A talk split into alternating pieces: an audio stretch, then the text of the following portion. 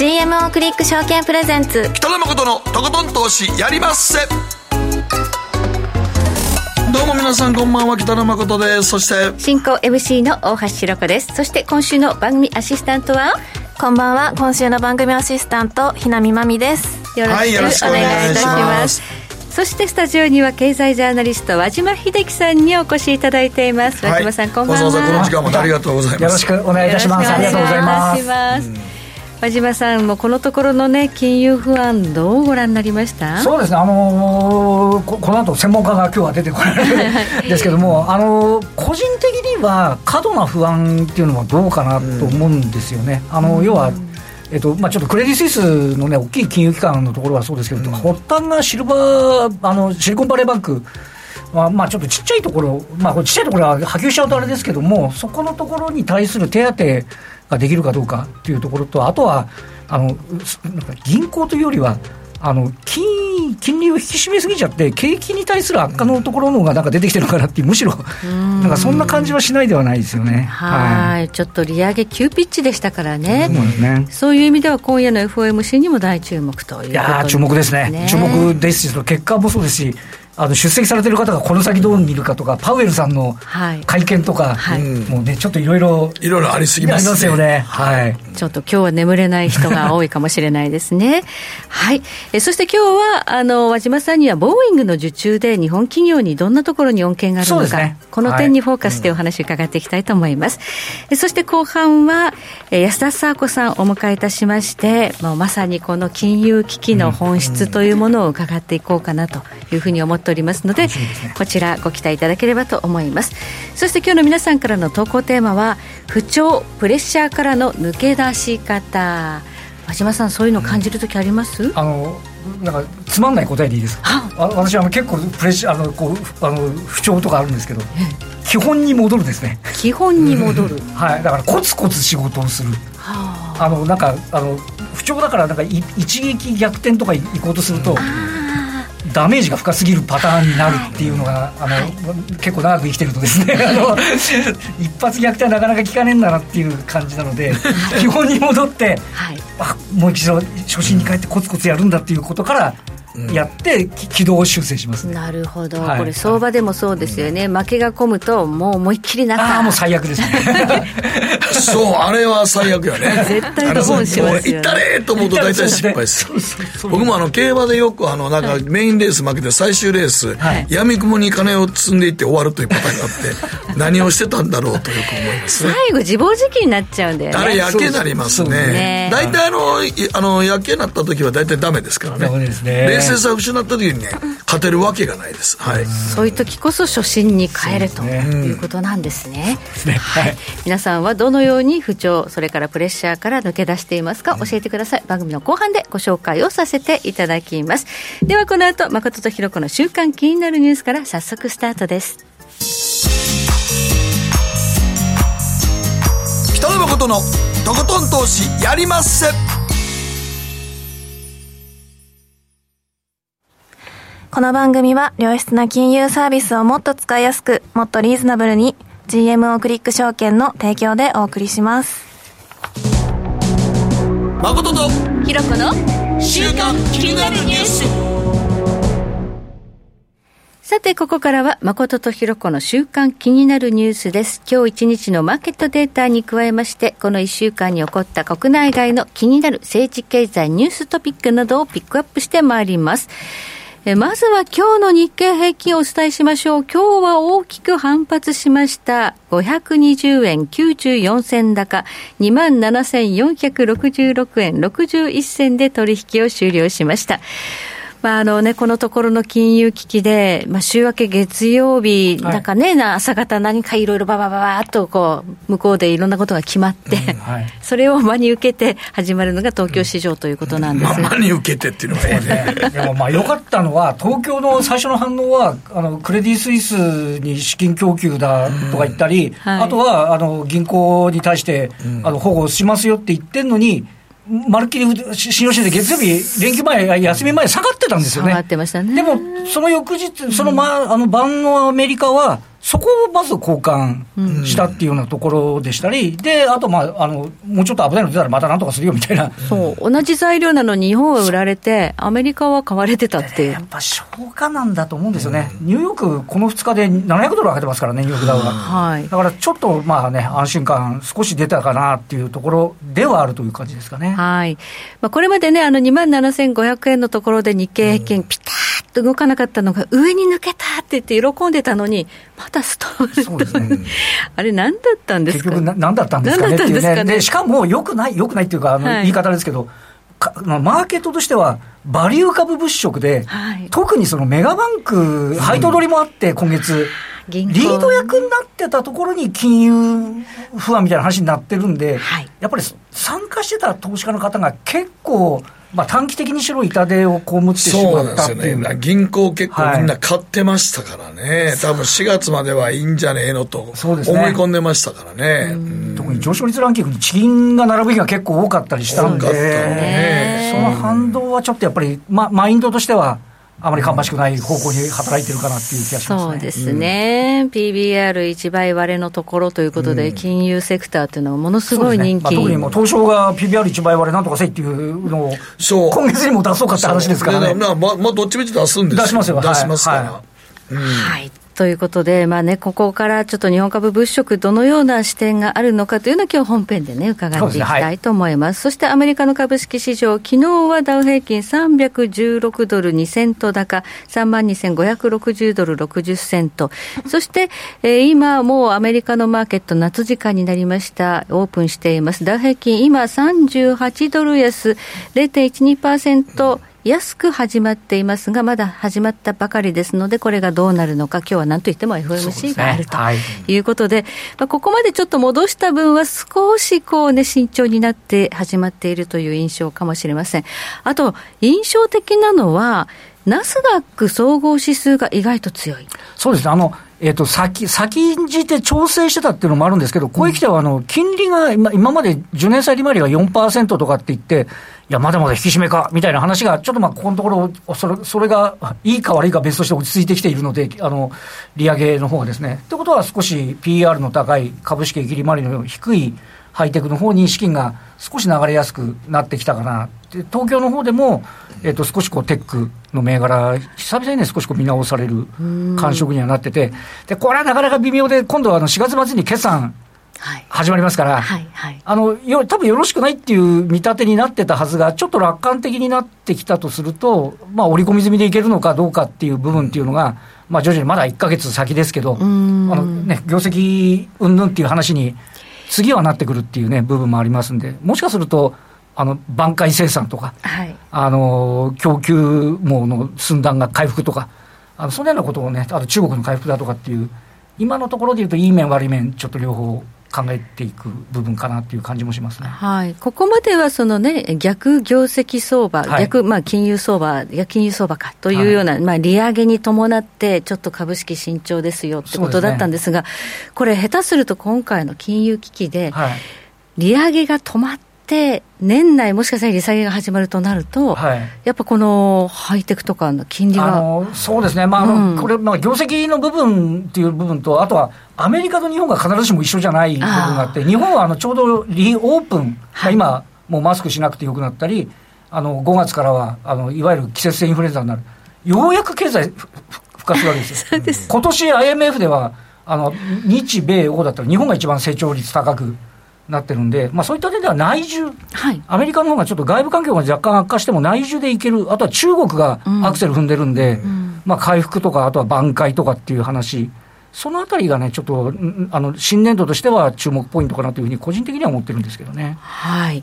まあ、ちょっとね、今、3月っていうのは期末なので、はい、ちょっとまた特殊な事情が多いんでね、うん、配当権利でとか、いろんな事情があるのでね。配当分でも配当金多くなったんで、今回、日経平均のあの権利落ち日は250円ぐらい落ちると。落ちるって言ってましたね。ますから、だからそこの分の今度、先物買いとか、まあ、テクニックロールになっちゃいますけど、そこのあたりがどうなるか。っていうところもね、ポイントではないかと思いますよね。はいまあ、新年度からどういったところに注目なのか、また本編でお話伺っていきたいと思います。気になるのがね、アメリカの金利ですけども、今回の金融システム不安で、ものすごい金利下がりましたからね、そうですね特に短期債なんかね。そうですね。あの、なので、そこのあたりをね、どう見るかっていう外部環境的には、そこのあたりが、あの、ポイントになってくるんだろうなと。いう点では、やっぱりちょっと外部環境をチェックしなきゃいかんっていうのは、そのあたりに。どうしても無視はできませんね。そうですね。金利が、うん、あのピークアウトすることはいいことなのかもしれないけれども、その今まで上げすぎちゃってたっていうね、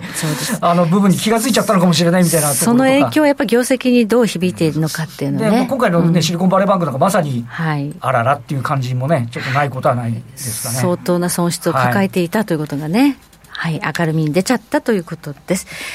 ではここでまみちゃんが気になったニュースのピックアップです。はい、えー、東京海上日動火災保険が4月から引っ越しを前提とする転記を見直し希望者は新幹線から自宅で通勤できるようにして、えー、家族との同居などを求める声に応えるためで通勤に1時間以上1時間半以上かかることなどを条件とするそうで本人の同意のない転居を伴う転勤を2026年度に配信する方針も掲げているそうです。新幹線通勤を認めるということなんですね。うん、なんかこう、転勤するという、まあ、なんか事例って突然なんかね、うん、もう昭和は当たり前のように聞きが特にね、あの、ね、さっき話題になった銀行なんかは、もう急にこうね、うん、いや私、証券会社にいたんですけど、ああ。の北野さんおっしゃるように、昭和は、はい、あのあれですよ、突然。ですよ、ね、とと私も、私も転勤2回してるんですけど、あのあの朝、ファックスが来て、はい、あの和島君、どうも転勤だっていう、あの偉い人は少し内示みたいなのあるみたいですけど、はい、でこれ今、すごく面白いのは、本人の同意のない転転居を伴うあの転勤を禁止する、中止する。はいはい時代が変わったんですね。いや、これ、あの、うん、あの、本人の同意がないです。転勤に本人の同意はないです。昭和は当たり前に。入社するときに、どこでも転勤するっていうことが前提で絶対に、あの、まずそれ言われますもんね。そうそうそうそう。うん私だから希望あるかって言われて、どっちみちぐるぐる回されるんだったらどこでもいいですって言いましたけどね。したら東京でしたけど。ああ、でも下手に家なんか買えないですもんね。あそうですね。まさに私の知人は数年前に、買った途端に転勤でした。本当に、住めないっていうね。ただそういう時代からガラッと変わるというのは、これやはりあれでしょうか、人材確保のためにそんな無謀なことやってたらみんな辞めちゃうよとか。これ今度は辞めちゃいますよね。ね。ねうん、多分もう今のご時世それダメなんでしょうね。うん、特に若手の人が不足してるっていう部分があると、うん、そうそうなっちゃいますよね。そうですね。なんか新入社員確保で転勤があるなんていう、あそういう会社はやめとこうって。今、しかもあのジョジョブ採用とか言って、あ某企業の広報、広報希望で入ってるんですよ。そんなのあんの？って私の時には。下積みなしで。そんな希望を出した瞬間、もう採用どうしようかなと思っちゃう感じですけどね。すごい、ね、昭和、昭和な人間なんですいません。まあ、だから働き方が変わっていくというのは、やっぱり人材を大事にしていく、そして岸田政権も人への投資っていうものを掲げてますから、そういうのを大事にする企業でないと、人が集まらないし、ね、あとは私らみたいなちょっとあとついていけなくなったらリースキリングとか言って。ちゃんと順応するように次の仕事をね準備してくれたりみたいなね、はい、こともあるかもしれない。そうだからねなんか日本の昭和のサラリーマンさんとほんま1週間前とか普通に言われてね。あ来週行ってねみたいなこと、うん、だからみんだ単身赴任が増えた。でも今、ね、単身赴任自体ももうちょっと見直そうっていう動きになりつつありますからね。うん。だから今何言いながらすごい大手企業でも3年ごとに単身赴任ばっかりガンガンやらす企業、まだありますけど、うん、あれもどうかなと思うな。そう、なると、やっぱり人が集まらなくなってくるので、そう。まあ今回のね、東京海上日動火災保険のように、もう新幹線で通勤してくださいと、うん、もう新幹線代全部出しますから出しますからとか、そういうふうになっていった方が別に働き方としてはいいんじゃないですか。うん、はいということで働き方も変わってきますね、うん、えここまで誠とひろ子の週刊気になるニュースでした。この後コマーシャルを挟みましてマーケットフロントライン和島さんにじっくりとお話伺ってまいります。北野誠のとことん投資やりまっせ。みんな集まる。集まるよ。すると川上からどんぶらこどんぶらこ。どんぶらこって何？桃が流れてくる音だよ。じゃあかぼちゃは？こ天ぷらこ天ぷらこかな？鳥は？唐揚げこ唐揚げこ。パパおやすみ。置いてかないで。頑張るあなたを応援します。GMO クリック証券。エミさん。どうしたの？僕最近考えてしまうんです。毎晩月を見上げるたびに僕の将来はどうなってしまうんだろうって。同時に思うんですこの虚しい気持ちに寄り添ってくれる女性がいたら好きですってよくない？シンプルにわかりやすく GMO クリック証券。君は周りが見えてない！また怒られちゃったよ。あ部長の前歯にノリ大学生のノリはもう通用したいぞ！はい。ノリをどうにかしないとまずいですよね。部長歯にノリついてますよ。もっと楽しくもっと自由に GMO クリック証券大橋ひろ子投資一筋うん十年北野誠のとことん投資やりまっせあれごさて、ここからはマーケットフロントラインです。改めまして、経済ジャーナリスト、和島秀樹さんに伺ってまいります。テーマは、ボーイングの受注拡大で恩恵のある日本企業ということで。そうですね。ありがとうございます。アメリカの景気が急落急落しないことを祈りながら お話したいと思うんですけど、はい、あのボーイングっていうと、なんかアメリカの企業のでっかい会社だったり、防衛やってる会社だったりっていうところあるんですけど、ええ、実はそのボーイングの旅客機っていうのは、まあ、あのある意味、あの純国産、はい、あの日本のあの技術とかあの製品が結構使われてたりするんですよ、ということなんですけど、はい。はい、であのそもそもあのボーイングが今、あのまあ、コロナ禍からの回復もあって、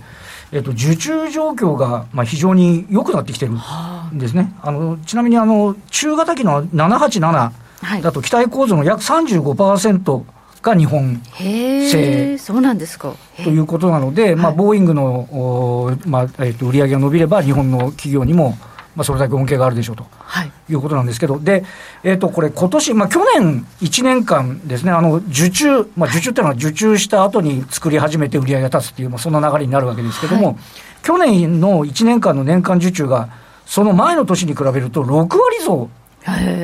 になってた。22年は21年より6割増えた。そういうことですね。774機ということなんですけど、これは2018年以来の高水準。はい、コロナがあったら2020年ですから、その前の19年よりももっと多いという話なんですけど、まあちょっとあの、まあ、一つのからくりとしては、まあ、今あの、飛行機需要が伸びてるのはそうなんですけど、経済再開で、その前にボーイング自身が2018年から19年に、あの、二度墜落事故、ニュース覚えてますね？なんかありましたね。はい。あの、出張するときにボーイングが避けるっていう。ありましたね。はいはいはいはい。そういうのがあって、えっと、先ほど、えっと、774機という去年の受注なんですけど、うん、2020年には157機まで。うわ。すごいもう支中ですよね。あの、もうお断りしますみたいな話になっちゃった。ここまで減ったんですか。はい。で、その後に、まあ、その不具合で、まあ、一時出荷停止になってたのが、まあ、徐々に、えー、回復してきていて、はい、まあ、株価としても結構今、高水準な位置に関係にあると。いうことなんですけど、で、えっ、と、足元、去年の1年間の受注、すごく伸びましたっていう話なんですが、これ実は今年に入っても、はい、えっ、と、2月、エアインディア、インドの航空会社ですね、ボーイングの航空機220機を購入する。すごい大量発注ですね。これで、えっと、追加で70機を購入する選択肢も含めて、日本円換算ですと、これで6兆円強と。うわインドこんなに爆買いですよね。こんなに飛行機買うの？すごい。ね、で、やっぱ小型機なんですけど、だから、まあ、地域地域で飛ばすとか。はい。だから、インド国内の中広いから。そうですよね。まあ、小型機でしょう。だから、日本もそういう意味で小型機の市場に参入しようとして、そうですね。ちょっとできなかったんですよね。そうですできなかったですね。まあ、中国なんかもね、やっぱり今小型機で地域地域に飛ばしてるっていう話なんですけど。だから世界的に見ると、あの、国と国っていうよりも地域地域の中で動いてる飛行機意外と多いんですよね。だって、あの、日本でも、あの、ジャンボの墜落、あれ、東京から大阪ですからね、ジャンボ機、ね、今じゃ考えられない。考えられない。ですよね。だからやっぱり小型であの機動的に便数で調整するみたいな、うん、まあ、そんな話になってると、そしてもう一つ、3月には、サウジアラビアの航空2社から、この中型機の787を、えっと、121機。これはサウジはあの産油国からし観光立国になんかコンテンツでね、はい。あの観行こうと光、はい、いうことで、まあ、飛行機発注してお客さんに来てもらおうか。なんかものすごい建物建てるらしいですね。なんかすすごいっすよね。すごいの。ゲ計画のテレビ見るだけでね、うん。すごいんですけど、はいで、やっぱ足元も今年に入っても非常にこう順調に推移をしてきてると。はいはい。で、えっ、と、これ、えっ、と、ちょっとまだ繰り返し、あの、ふ遡るんですけど、中期的な展望も明るいということで、はいえーボーイングはあの投資家向けのイベント、去年の11月に開いていて、で、そのアナリストのレポートなんか見ると、はい。えっと、2025年から6年とか、えっと、あと2、3年後はい。に、えっと、月産10機、787型機を月産10機、今、5機未満ぐらいなあじじ。倍増やすんだ、うん。で、小型の737は、月産50機、今これ30機ぐらいだそうなんですけど、はい。ということで増やしていく。うんで、えっ、と、さらに、えっ、と、こう航空市況予測っていうのがあって、これあの、すいません、20年以上先の話、今からそんなものを当てになるかどうかってちょっととともかくとしても、一応予想ですね予想です。はいで、えっと、今後20年間の民間航空機の心臓機、あ飛行機が新しくどれだけ必要になるかっていうのは、4万1170機。すごいですねはい。で、まあ、あの、各国のコロナの規制緩和だとか、まあ、経済の改善、成長みたいなもので、えー伸びていくということで、まあ、この中には、あの、ウクライナ侵攻があるロシア向けですね、こちらの見通しは含まれてないと。ロシアを省いてでもこれだけあると。そうですね。はい。で、まあ、特に、あの、先ほどもちょっと小型機で飛ばすって話でしたけど、はい。えっと、単通路機っていう、あの、要は、えっと、通路が一列しかないやつ。まあ、小型機ですね。ちっちゃいってことですねそうですね。それが、あの、はえっと、4万1000のうち、大体3万1000ぐらい。はいということで、やっぱり小型機が伸びるぞということでありまして、はいで、えっと、航空機の納入と関連する商業サービス、これが、えっと、20年間で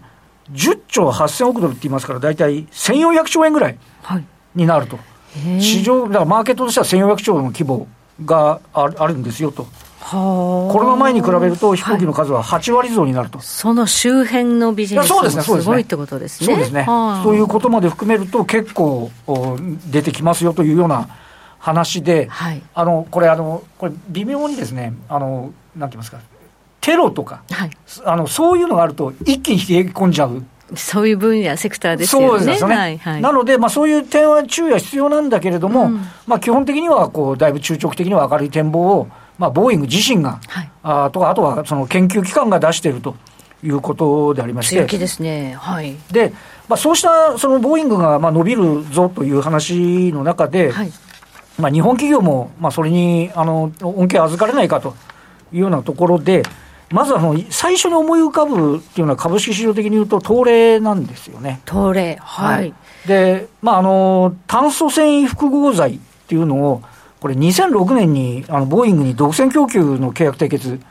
もうすごい前ですけど、独占供給ってすごいよね。この時は株価がびっくりするほど上がったんですよ。はいはい。ああ、だからこれはすごいぜっていう話で。で、そもそもその炭素繊維複合剤っていうのは、強度が鉄の10倍で、はい。しなやかさが7倍で、うん重さが4分の1と。まあ、強くてしなやかで軽いと。はい。錆びないし、みたいな話なんですけど、で、えっと、これ日経の報道だと、1000億円投じて、えっと、2025年までに、えー炭素繊維複合剤の製造拠点の生産能力を増強するとはい。いうことで、まあ、アメリカ以外、韓国とかフランスなんかでも、えーまあ、伸びるのを見越してうんうん増やしていこうじゃないかと。まあ、た炭素繊維って、まあ、あのまさに写真見ると、ただ単なる黒い繊維なんですけどね。写真もちょっとね、今日ご用意いただいてるんですけど、これが重要、飛行機でそうですね、もう重要なんとなくしなやかなことは分かってもらえるかなっていううん感触。柔らかそうなそうなんですね。んまあ、これで、え今、あの、実はあんまり儲かんないんですけど、車にも炭素繊維があ徐々に乗れる。あの、EV になると、あの、バッテリーとか重いんで、はいその分車体軽くするんで、車向けもね、少しずつ、まあ、伸びてはきているという。これ、あとは採算乗せるのがちょっとなかなか難しいところあるんですけど、ーちょっと高いんですか？そうです。だから結局、EV の車が高くなっちゃうんで、うんだからそことのね、あの量産との兼ね合いみたいなのがあるんですけど、まあ、はいそこのところは一つ、まあ、注目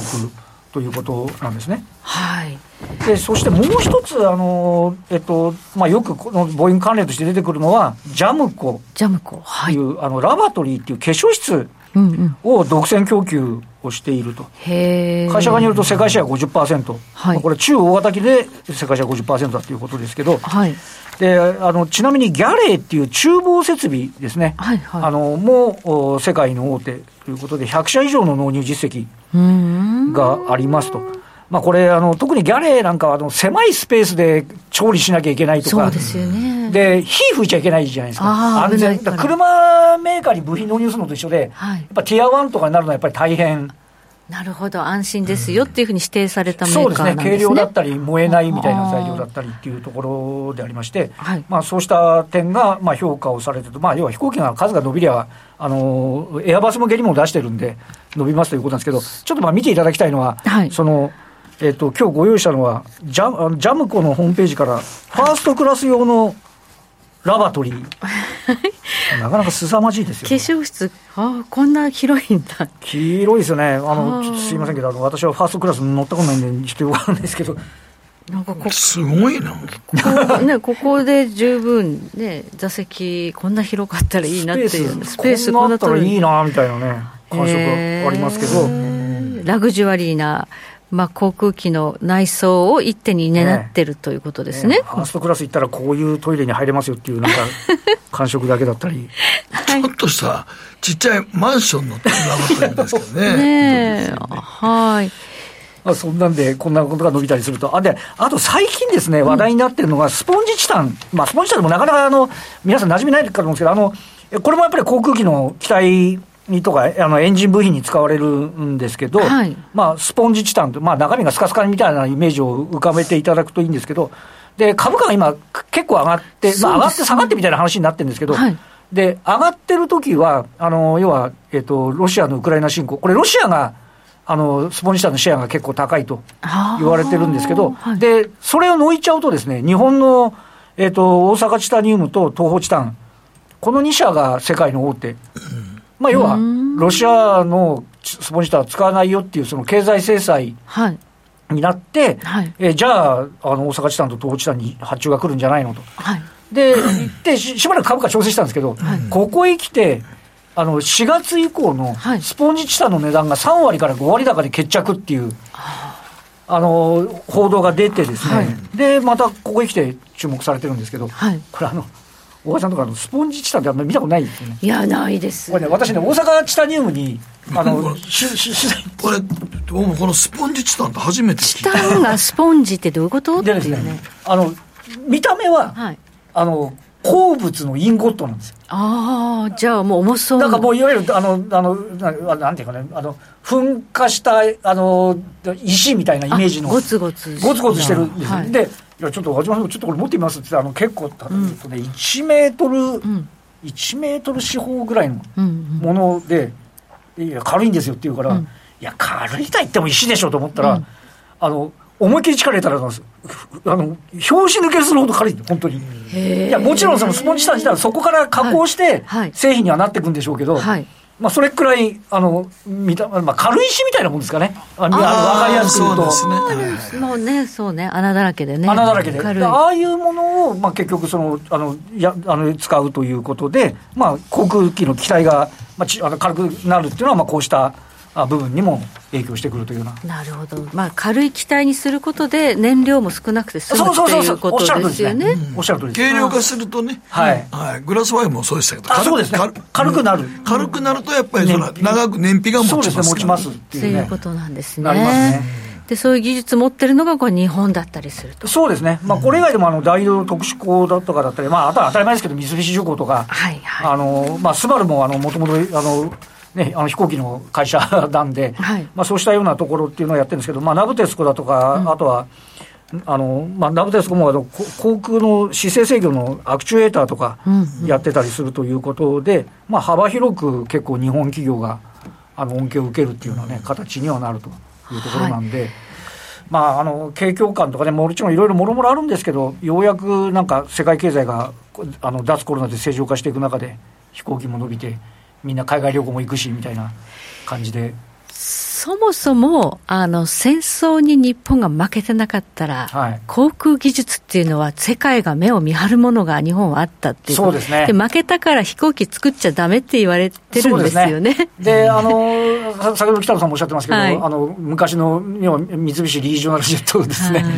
はい、あ結構残念なあれはね、作れるんじゃ、三菱がやってたからと思うんですけど、やっぱりこう何十年作ってないの結構大きかったんですね、やっぱりね。ね結果的に言うと、あのよよくわかんないですけど、国際の型式認定っていうのを。そうそう、あれ取らなあかんですよね。そう。はい、それがアメリカ基準ですけどね。そうそうそう、おっしゃる通りなんですよ。うん、それが米国基準で、日本でこんなにきめ細かやったらいいだろうと思ったら、要は基準をこっちに合わせろと。ああ、そういうのが、すごいハードルが高かった。ははそれで諦めざるを得なかった。諦めざるを得なかったなるほどね。でもあの、技術と云々よりもこっちの型式に基準の通り作れっていうことですね。そうそうそう、おっしゃる通りです。だけど、まあ、プライベートジェットはね、今、ホンダが頑張ってる、はい、たりするんですけど、ね。はい、だから、まあ、そうしたね、あの動きで、まあ、ちょっと今回ね、これで三菱のね、航空機が成功したら、もうなおなんか、あのまあでも、まだロケットもね、ちょっとね、ちょっとね。そうなんですよ、あれもね、あの実は今度、あのちょっと話しちゃあれですけど、いい振りで、あの、うん、ああの、アイスペースっていう、あの、宇宙に今、あの宇宙の砂、あの月の砂取りっていうのは今飛んでるんですよ。はいはい、で、来月それ、あの、月のあの取りに行くんですけど、はい、H3 成功してたら、はい、もう大盛り上がりででまだまだ発表されてませんけど宇宙のデブリを取りに行く、はいベンチャーも、はい、多分もうこの3か月ぐらいで上場してくると言われてるんです。宇宙ゴミですね。宇宙ゴミ、はい、だからそうやってスペースの方にちょうどなんかバーケットの症状ありそうだなって言ってる時にえあ残念でしたね。あれすごい残念でしたね。あらもう、特に一回、一号機切り離して、なんかもう成功したかのごとくで。そう、成功って報道が一瞬流れたんですけどね。しかも株式市場の取引時間中、私がキャスターここでやってる、あ、成功ですねみたいなことやったら、そうですね。2段目ロケットうまくいきませんでしたみたいな。はい。水菱重工急落みたいな。そうなんですよね。まあちょっとね、あの技術はあるので、はい、あの本当残念なこともあるんですけれども、まああのボーイングがまあ組み立てるときは日本の技術がどうしても必要になってくるということで、こういった銘柄そうですね。まあ素材だとかね、はい、あの部材とかとか、あとは製品だとかってね、はい、ちょっと注目したいと思いますよね。はい。まあ、今ね、あの金融危機も相まって、ここ株価は少しこう、ね、難聴になって、全体が。はい。まあ、立ち直るときには、やっぱこういうこう、ね、あの実需があるだろう、ね、特にあの東レは24年3月期、あのまあ、東レっていろんな仕事やってるんで分かんないですけど、うん、少なくともこの受注状況から見ると、ボーイング向けの多分売り上げは24年3月期は多分伸びてくるんではないかなっていう推察は成り立つが、ジャブクもそうですけどね。はいということで参考にしていただければと思います。ここまで和島秀樹さんに伺いました。和島さんどうもありがとうございました。ありがとうございました。ありがとうございました。北野誠のとことん投資やりまっせ。みんな集まれ。行かしていただきます。GMO クリック証券の CFD では日本225や米国30など世界各国の主要な株価指数、原油や金などの商品、レバレッジ ETF、リート ETF、外国株など、世界中の金融資産を買いからも売りからも手数料無料で手軽に取引することができます。今まで気になっていた世界中のあの指数、あの銘柄、あの商品に投資ができます。パソコンからスマートフォンまで高性能なトレードツールも魅力。CFD も GMO クリック証券。GMO クリック証券株式会社会社は関東財務局長金賞第77号の金融商品取引業者です。当社取扱いの金融商品のお取引にあたっては、価格変動等の理由により、投資元本を超える損失が発生することがあります。お取引をする際は、当社のホームページや契約締結前交付書面にて、手数料などの諸経費及びリスクについて十分ご確認ください。北野誠のとことん投資やりまっせ。もう寝る暇ないわ。なのに肌ツヤツヤ。ツヤツヤ。ツヤツヤ。マーケットのリアル。さて今回はストリートインサイツ代表取締役経済アナリスト安田沙子さんにお伺いします。こんばんは。こんばんは。よろしくお願いいたします。今回のテーマは何でしょうか？今回は違う？2023年版アメリカ銀行危機なんかあの一応安田さんに聞いておきますと、はい、SVP はなんとなく我々は、ああもう終わったんかなと思ってるんですけど、はい、そうではないのかなという話なんですか今回。そうですね。あの今回確かにその流動性供給措置を取られたりですとか全額預金保護という決定をしまして当局としては迅速な対応をしているんですけれども、うん。過去を振り返って、もう流動性供給措置をやったり、利下げをやった後に、実はリーマンショックが起こっている、つまり2007年から2008年の時ですよね、うん、まあ、そういった過去を踏まえると、今、あのもちろん過度に悲観することもというのはありますが、一方で過度な楽観も禁物だなと思ってまして、まあ、基本的にはあのリーマンショックほど大きな未曾有の金融危機に陥らないとは考えています。ただ、あのシリコンバレー銀行の、えー、主要顧客約8割が新興テクノロジー企業、ベンチャー企業であったり、スタートアップ、ね、企業であったということを考えると、はい、特にそのテクノロジー関連企業のガファムの解雇で、行き先はそういった企業だったりってことを考えると、うん、どちらかというと、IT バブルの崩壊に近いような状態っていうのは考えられるかなというふうに、私自身は分析しております。はい、はい。まあリーマンショックとね、似てるのかっていうようなことで引き合いに出されたりしますけれども。銀行破綻の規模という意味では、確かに似てますよね。うん、あの、4枚目のスライド見ていただきますと、経営破綻に陥ったアメリカの銀行、えー、シリコンバレー銀行を含めて、シグネチャー銀行だったりですとか、シルバーゲートなどありましたけれども、はい、資産規模3308億ドルということで、3校だけで3308億ドルというのは、2008年の、うんリーマンショックの時以来ということになります。うん、はい、はい。やっぱり規模はなんか、まあ、ちょっと資産規模が膨れ上がってるっていうのもあるんですね。はい、いうところが大きかったかなというふうに考えられます。はい、これを見て、まあ、流動性供給してるから大丈夫だっていうふうに言えるのかっていう、ちょっとね、そうですね、その流動性供給のところなんですけれども、うん、銀行タームあファンディングプログラムですね、はい、でこちらなんですが、まあ、ポイントとしてその交換された理由があります、それがあのいわゆる、えー、資産の担保として受け入れる資産ですね、はい、アメリカの国債であったり、政府機関債であったり、住宅ローン担保証券などが該当しますが、これらにつきましては、時価ではなくて、額面で評価しますよというところが非常に評価されています。そもそもその利上げ4.5%もまあ、過去1年間で利上げをしたということで、3月からですからね。はいそう考えると、当然ながら、利回りが上昇しているということは、価格が下がっているというところで、はい、目減りしてしまっているわけですよね。債券の価値が目減りした。はい、ということを考えるとですね、これを直で評価してしまって、資金供給しても、目減りしてしまってるので、それがそもそもシリコンバレー銀行の破綻につながってましたよね。はい、ということを考えた意味では、このそのいわゆる輸血措置といいますか、はい、というのは、非常に評価の高いものであり、えー、マーケットの安堵を誘う内容であったというふうに、えー、考えられます。はい。はい、担保価値、額面ね、そのまま通りに貸すよということですね、お金。そうですね。はい、あと、そのシリコンバレー銀行につきましては、うん、あの資産のうち約6割がアメリカの国債であったり、政府機関債であったり、はい、債券だったんですね。なので、目減りが激しい債券を多く持ってしまっていたということが問題視されていましたと。で、実際に商業銀行の間ではどうだったかと言いますと、はい、実際に2月時点で見ると、4分の1がこういった債券なんですよね。まあでも、米国債って、やっぱ安全資産そうなんです安全資産であるがゆえに、皆さん持ってらしたんですが、ねうん、ただその、それはまあ、しょうがないよね。ね 持っちゃうよ。金利上がったら持っちゃうからね。そうなんです。うん、でもそれがもう価値としては下がってしまうということで、裏目に出てしまったからこそ、当局は対応を余儀なくされたということになります。で、えー、その、今後ですけれども、その、一旦その輸血はしてるんだけれども、はい、その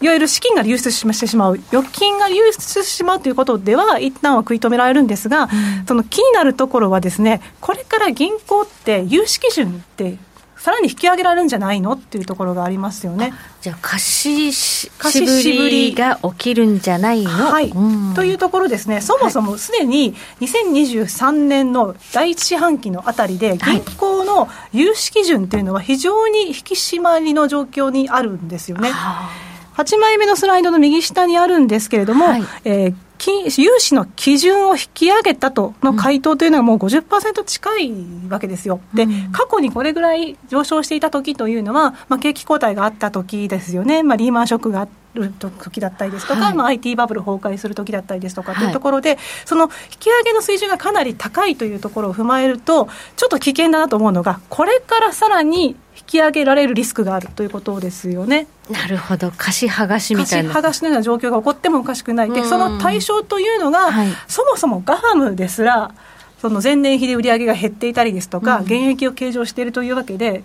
利上げによって需要が低下しているわけですよね、はい、でそうなってくると、ガファムですら業績が不振になっている中で、スタートアップですとか、ベンチャー企業が耐えられるのか、テック企業ね、はい、はい、でそもそもシリコンバレー銀行というのは、そのテック企業の預金の流出っていうのを止められなかったっていうのがありましたよね、うん、で彼らもその調達した資金の金利の負担であったりですとか、うん、業績不振が重なったからこそ預金を引き出そうとしたわけです。うん、でこれで今一旦預金全額保護にはなりましたけれども今度は銀行の貸し渋り、もしくは貸し剥がし、融資基準の厳格化、さらにはそこから始まるテック企業の採用凍結、もしくはもう解雇、はい、最悪の場合は倒産というような、うん。雪だるま式の悪循環が出てこないとも限らないのではい、で、あくまでも今回の資金供給措置というのは、預金全額保護のための資産担保ということで、額面で受け入れますってことですが、はい、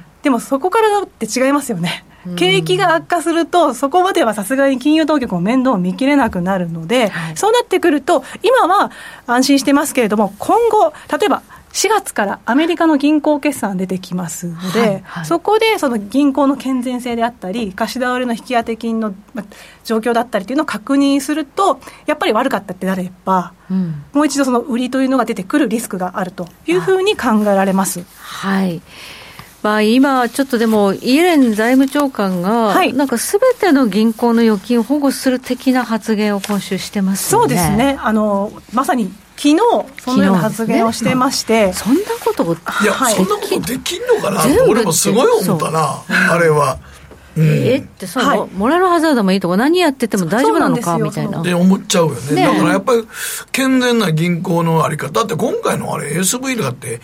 あれやんか、ヘッジしてなかったもんね。そうそういう問題もあるわけですよね。ねこんなに下手っぴな運用しててね、助けちゃうのかってよう、そんななって、うん、ヘッジもせんと、それだけ債券だけでやってたよね、と思うよね。うん、そういう話もありますよね。ありますね。でそもそも CEO の方は、サンフランシスコ地区連銀の方だったり、当局の方だったわけですから、それでこのずさんな経営となると、はい、他の銀行はどうなのって、やっぱりね、そうですよね。不審に思ってしまいますよね。監査とか検査とか全部すり抜けて、これ、見過ごされてたの、はい、っていうのが。というふうに疑いを持ってしまいますよね。はい、あの先ほどお話に出てました、日本とアメリカ株の違いは、本当にその日本人の慎重さとアメリカ人の楽観がはっきり明暗を分けたと思いますが、イエレンさんの発言も気になるのが、3月16日の上院財政委員会では、今回、特殊なケースでしたよっていうことを強調してたわけですよね。その保険対象外25万ドルが上限になってますけれども、この預金を保護しなければ、今回はシステミックリスクが生じるからと、うん、経済と金融に重大な影響を与えるから、うん、今回は、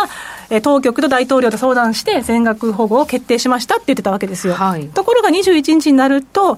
その中小規模の金融機関が預金流出に直面した場合は、リスクが波及するようなら、同様の行動が正当化されるという話だったんで、はいまあ、おそらくその中小、まあ、小さな銀行がもしかしたら次にということ、まあ、ファーストリパブリックバンクっていうか言われてますけれども、そういったところにその使用金流出が出てくるとも考えられるので、こういった発言が出てきたというふうにも受け止められますよね。はいまあ、このイエレンさんの発言をもって株式市場はもう大丈夫だみたいな反応になってましたよね。なりました。はい。あの、非常にアメリカ分かりやすく、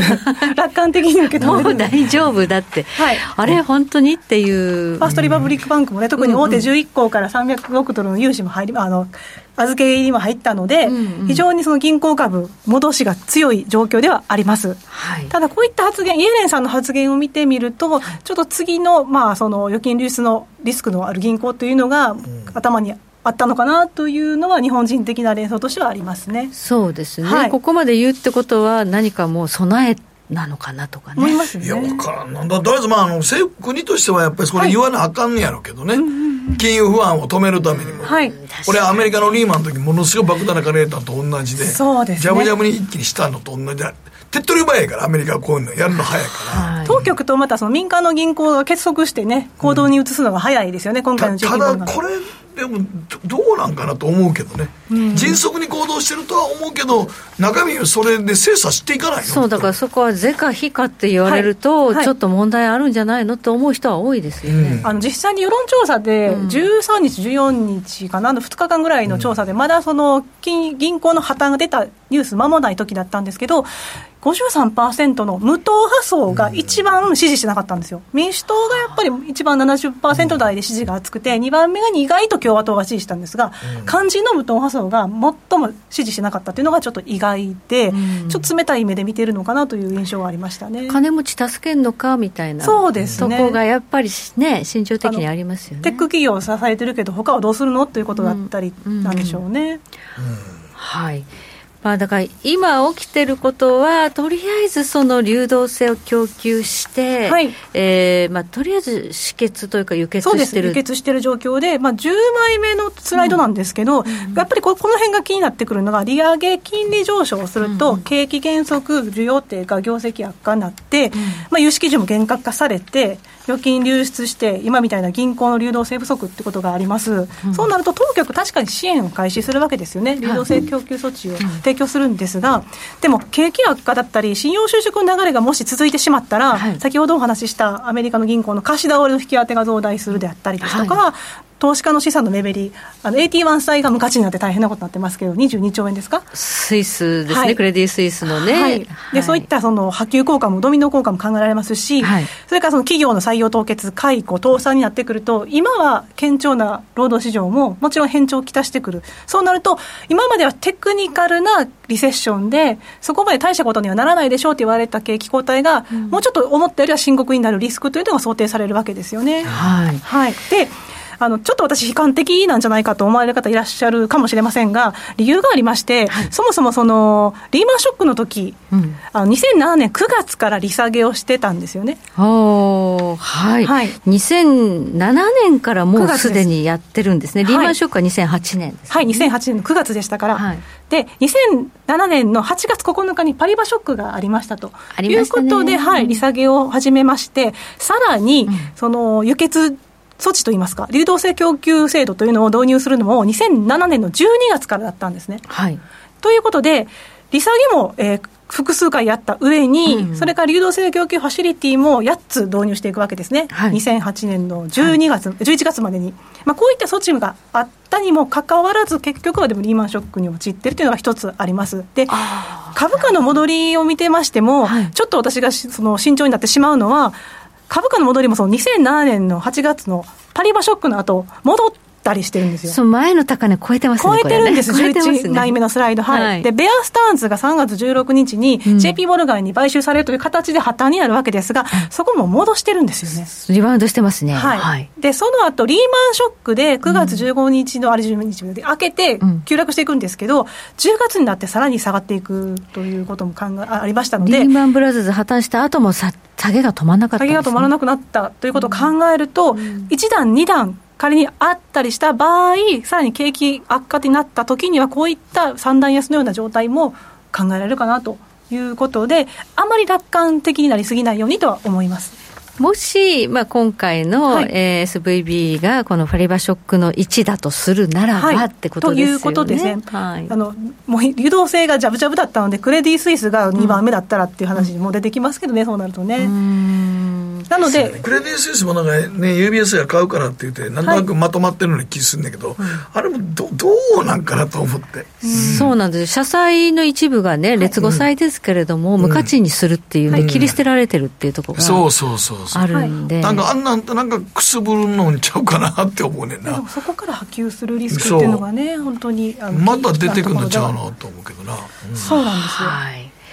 まあ、こんな混乱の中で、はい、え今夜 FOMC ということで、ね、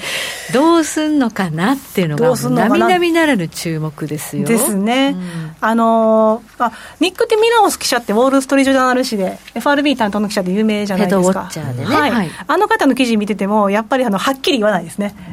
でもあのクラリダ前 FRB 議長だったりですとか、ローゼングレン、ボストン連議総裁の発言を使って、うん、今0.25を上げないと、余計に不安を煽るよねということをおっしゃってて、うん、そういうコメントを紹介してましたね。ただあの、インフレ抑制って言ってる中で、据え置きってなってしまうと、インフレの信頼、インフレ抑制の信頼度、クレディビリティも下がってしまうから、本当に難しいところではありますが、ECB がすでに0.5%、ね、利上げをしてしまって先週ね、やってるんですこの混乱の中ね、ね、というところもあって、逆にしなければ、何か出てくるんですか？という、まあ、疑いが出てくるのかなというふうには考えられます。はいまあ、今、市場のコンセンサスはもう8割方0.25%の利上げは今回あるだろうと思う、ね、はい、もうみんな思ってますからね。そうですね、はい、あともう一つ気になるのが、その経済金利見通しで、そのマーケットが予想しているような、今のところ年3回の利下げを予想してるんですけれども、はい、そういった数字になるのかというところが一つポイントと、もう一つは QT ですよね。量的引き締めに対して提唱するような資産を与えてくるのか、あの今のところ、その資産担保を受け入れているので、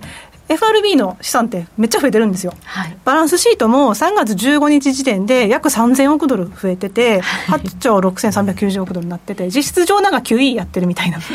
形。せっかく QT やって、資産減らしてたのに、またバンとそうなんですね、で、本当、3月15日のあの窓口貸し貸し出しだけでも、はい、1528億ドルだったんですよ、これってリーマンショックの時の最高の1107億ドルを超えてるんで、いやすごい、はい、なのでそれだけその資産が増えますよね、当然ながら、受け入れてるんでという資産増えてるってことは、逆にお金をお金を、ね、提供しちゃってるってことですからね。はい、はい。まあ、だから QT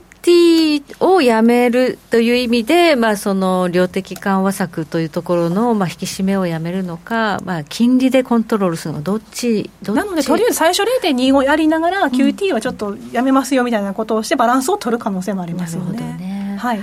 はい、そしてその後のまあこの FRB のメンバーたちのドットですね。ドットで、はいその FF 金利見通しが今、マーケットが予想している3回の利下げを織り込むような数字になるのか否かってことですよね。はい、はい。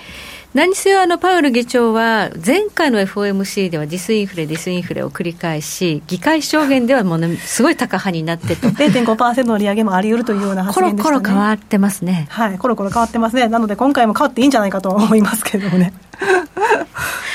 はい、だから市場をあまりこうクラッシュさせないように配慮しつつ、はい、えかといってインフレにも配慮しつつ、はい、ということで。ということで、0.25%の利上げというのはありえるかなというところですね。はい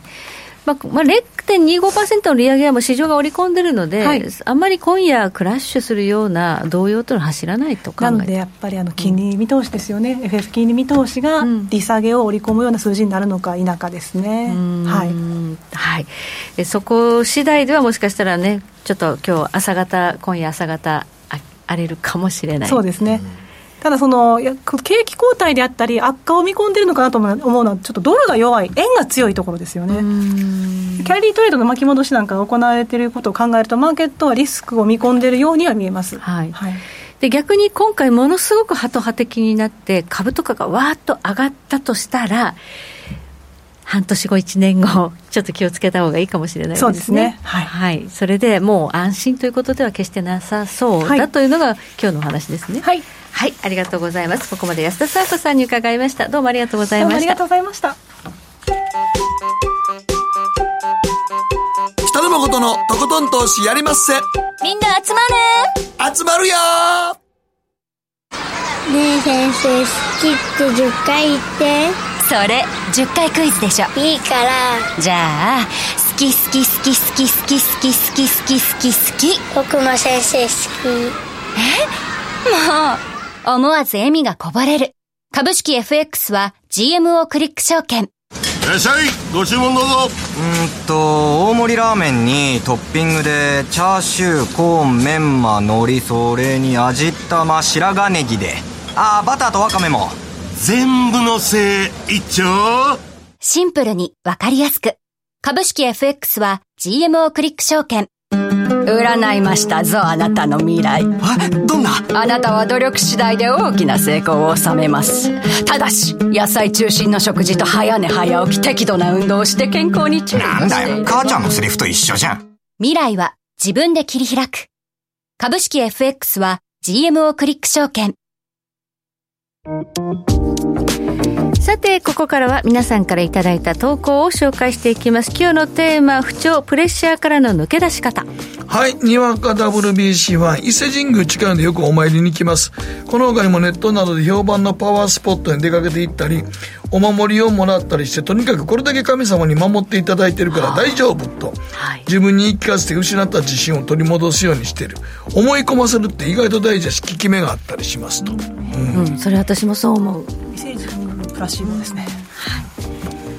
はい、えー、ラジオネーム中堅さん、はい、不調からの抜け出し方。不調から抜け出したい時はとにかく休むことです。不調な時は何をやってもダメなので自宅でゆっくり休みます。休めば能率も上がるし仕事もうまくいくようになります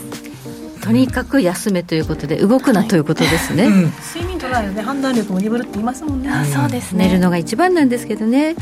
さあタローラムさんです。エビなしのタローラムです。え投資に関する不調の乗り越え方。心をニュートラルに保つことです。マイナスが出ても儲かっていった時のデータを見直すことで相殺しているだけだと考えます。狼狽売りをしたり落ちるナイフを掴んで血だらけにならないようになったのは投資20年やっていてここ5年くらいのことです。投資って難しいなということです。投資難しいよね。はい、はい、分かってるんですけどなかなかできないんですよね。はい。時計の針は23時25分を回っています。大橋ひろ子投資一筋うん十年。北野誠のとことん投資やりまっせ。あれご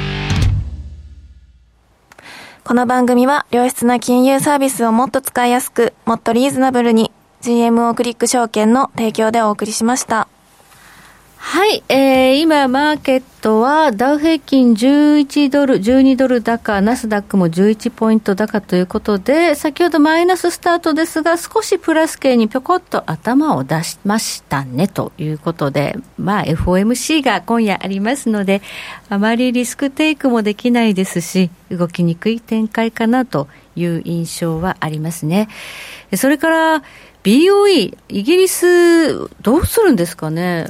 悩ましいですね、イングランド銀行もね。はい。先週 ECB は利上げをしましたけれども、まあ、あの、オーストラリアなんかはもうそろそろ利上げ打ち止めみたいな話も出てきているので、はい、そろそろこの利上げのサイクルっていうのは、まあ、あちこちの国で、え止まってくる可能性はあると。うん、そして4月からはね、日銀の新総裁と。はい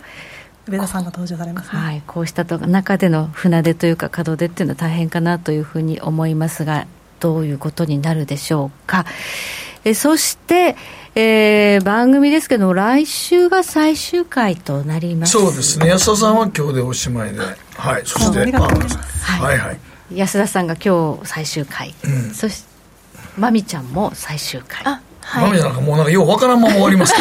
けど もうもう1年ぐらいやったらねなんかこの番組の特徴も分かんないけどね、もうよく分かんないもう急に連れてこいって座ってやれって言われてね もう急に FOMC とか言われて。そうもうかわいそうよ。専門用語飛びまくるからね。いやすごく難しかったいや難しいよ。そりゃそうやもんそらこんな1年ぐらいやってたらなんとなく分かんないけどそ、はい、これぐらいの回数じゃもう本当になんかもう全問答の何言われてるか分からんって感じになりますからね、はい、ハイムが夢中のままということで最終回で本当にお世話になりました。ありがとうございました。そして番組は来週がいよいよまあ最後ということで、はい、5年の最後ですね。はい、はい、延長戦もありますので皆さんぜひ来週必ず集合していただければ集まれ、ということですね、うん、はいご期待いただければと思います。えでは安田佐和子さんそしてひなみまいちゃんどうもありがとうございました。ありがとうございました。皆さんはまた来週ですよ